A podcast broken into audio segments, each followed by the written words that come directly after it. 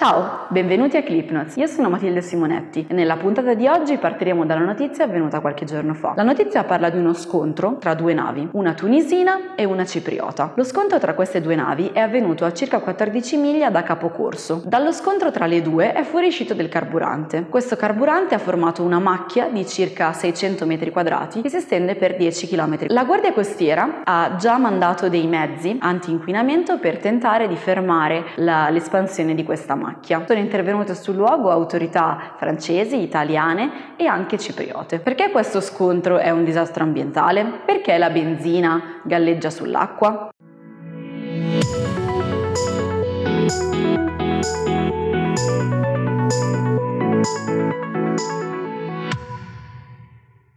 Benzina è un idrocarburo idrofobo, quindi non ha gruppi polari, mentre l'acqua è una sostanza polare. Questo impedisce la miscela tra le due sostanze e fa in modo che la benzina galleggi sull'acqua, creando quindi queste grosse macchie nel mare che non possono per questo dissolversi. Questo disastro ambientale ha colpito la fauna. La fauna di questa zona è abbastanza famosa, infatti ci troviamo in una zona particolare chiamata Santuario dei Cetacei. Questa zona è importante per il passaggio e la riproduzione riproduzione dei cetacei. Il disastro ambientale potrebbe modificare l'alimentazione e la vita dei cetacei, creando dei problemi sia dal punto di vista del plankton, quindi di ciò che mangiano, sia dal punto di vista riproduttivo. Non sappiamo ancora quali potrebbero essere le conseguenze, ma da disastri precedenti possiamo intuirle. Questo disastro ambientale ha ricordato un po' a tutti una storia che conosciamo, cioè quella della gabbianella e del gatto che le insegnò a volare. Anche la gabbianella si era trovata in un disastro del genere. La fuoriuscita di carburante infatti le aveva impedito di volare le aveva sporcato le ali